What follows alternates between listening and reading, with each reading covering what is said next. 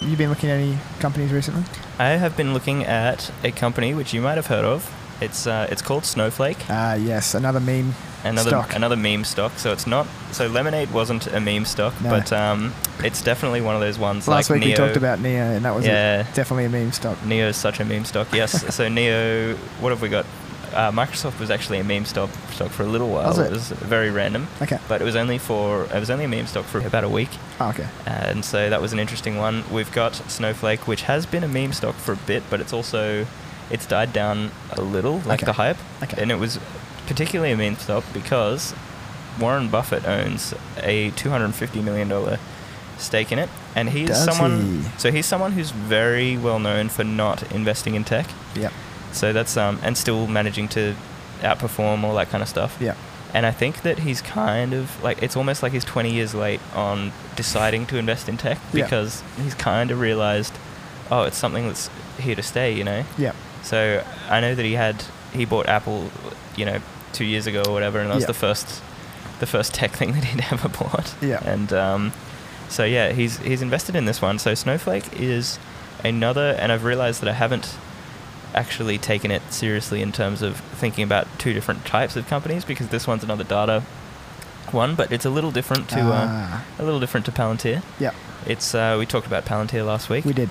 The Snowflake allows you to mass organize your uh, organize your data, and it definitely does it on the cloud. So Is this uh, sorry? uh, Is are they aiming at business to business transactions? Or yeah, is, so is it's, it's 100% business to business. this, okay. So gotcha. so that's their that's their main thing. So they're competing with, and it's it's I had to actually look into this a bit because it's actually not something that is very commonly known, and it's also something that's not commonly explained. So Mhm. it took a bit of research, but I Yeah. got there. Yep. So it, uh, but it's one of the IPOs of this year. So it IPO'd, I think, three months ago, something This is like that. your second IPO stock for the year. yeah, this is the second IPO. We should do Airbnb next week. Definitely Airbnb, but this one is at this IPO'd at one hundred and twenty dollars. Mhm. I think within the same day, it got up to two hundred and forty-five, Wow, that's the memes. and the current price is three hundred and thirty-four. Really? So it's really pumping. So it's it's tripled, but it has.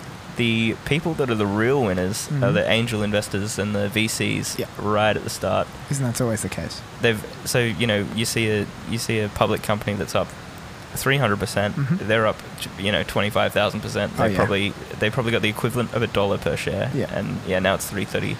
So I mean I, I assume they did. So it's got the owner who is fr- uh, the sorry, not the owner, the CEO is Frank Slutman. Mm-hmm. Interesting name. Okay. He's the current. He's the CEO that did ServiceNow, which is a hugely successful Yeah. another tech I know company. service now. So he's a. So he didn't found Snowflake. I don't think he founded it, but Okay. he wa- he is the CEO. They brought him on. He's Yep. hugely successful. Yep.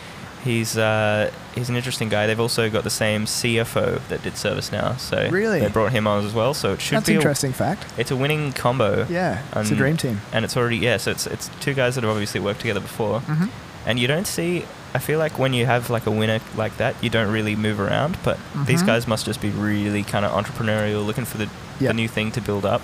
So So you're thinking if they see potential in it, then maybe we should. oh, for sure, yeah. So Okay. I think I think that they're they're really great with tech kind of stuff. Mhm.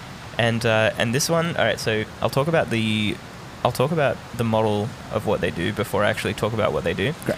So the business model is utilization model instead of subscription model, Okay. which means that so everyone everyone pays normally for most tech stuff. Mhm. Everyone will pay thirty dollars a month, Yep. five hundred dollars a month, Yep. whatever whatever it kind of is, Yeah.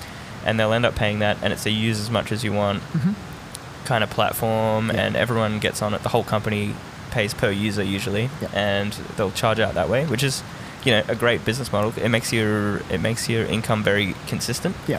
So what Snowflake have done is actually it's backwards thinking, but I actually kind of like it because it's it's something that's a bit differentiates them a bit, I guess. Yeah. So it's a utilization model, hmm and what you do is you buy individual credits, and then you use the credits as you go um, from a business perspective.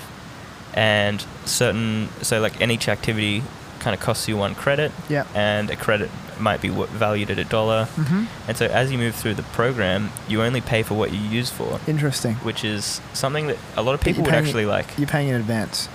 You're paying it as you use it, so you're you're so you buy you buy the credits in advance, Yes. Yes. and then you pay you Yes. pay as you use credits yes. essentially you're paying out of their little system So it's an interesting one. They're um, they're competing with so and I uh, I watched a thing where they were the CEO was actually kind of talking about this. They're a customer of Microsoft and Amazon, Yeah. but they're also a competitor with Microsoft and Amazon. Wow. And so their their main com- competition is uh, Microsoft Azure, um, Google Cloud, and Amazon Web Service. Yeah. And um, and they're actually yeah they're competing with them, but they're also using some of their and it might be on a different level. They're using some of their software to Yeah. to input. So I know that they used uh, Excel to input at one point. Now I watched a uh, I watched a demo on how they actually use the program. Yeah.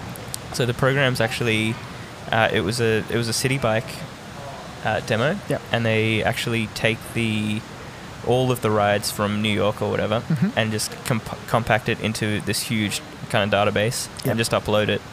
And then someone else is working on analyzing the data at the same time. Mhm. So, but what it's able to do is it's really clever at, yeah, at pulling all that data. So then what happens is the guy goes and he uploads. He's like, oh, I wonder if there's a correlation between weather and age and riding a city bike in New York. Yeah. And so then they found that in February it was a bit colder and it was a bit more snowy, Yeah. and they could correlate the snow with way less use, Yeah. and they could correlate. Um, and they found that the age, the target demographic they should be going after is 20 to 30, so like late 20s, early 30s. Right. Uh, so and- Snowflake crunched these this data. Yeah, so it, it crunched all that data and it found the weather versus the people that are Yeah. using it and Yeah. found the demographic. So it's super useful on Okay. a um, on a business to business, like a large scale kind of business Absolutely. operation. So Yeah. yeah, it's it's an interesting uh, company. It's um That is interesting. it's currently so it's currently it's called a data warehouse of cloud computing. Yeah. So that's that's the industry that they're in, but they're currently managing uh, twenty percent of the Fortune 500 um, Really? companies' data.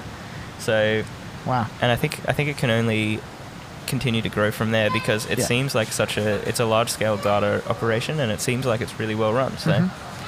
that's those are my thoughts on it. I like it. I'm always a little bit hesitant with um, B2B companies just because I feel like they lack the like the retail market perception of them. That's true. You know, like you can't people can't fi- like physically go and use them. they lose like there's not even like there's no emotional connection whereas like if if i uh, buy a tesla or we're you know one day we're all driving teslas it's like it's like obvious to everybody that this is something that's um, a mass product in the world whereas i suppose in my mind just it's just a thought like in my mind somewhere like some, something like snowflake which could have 80% of market share of all those fortune 500 companies the average Joe doesn't know that. But the interesting thing about uh, one one of the really interesting things about business to business like this Mm. is that they can actually use that. So like they can get those recurring billables. They can get. Mm. They don't have a million people to rely on. They've only Correct. got twenty people to rely on. That's very true. It's good Um, So for they've- their it's good for their revenue. They've got a really consolidated. So one of the great things is they've got a really consolidated list of customers, hmm and they can put on. They have. They can afford to put one one really good salesperson Yeah. on each customer. Yeah. They can pay that salesperson half a million dollars Yeah. and say, "Hey, just really look after Microsoft. Hey, Yeah. really look after Amazon." You know. But then it's a And- big blow if they lose one of those customers. Yeah, that's true. It, it does make it very undiversified, but it Yeah. is nice and consolidated. Yes. So I agree. there's definitely huge pros and cons to both. yeah. I like it. Good combo. Very good. Do you want to restart that? Yeah.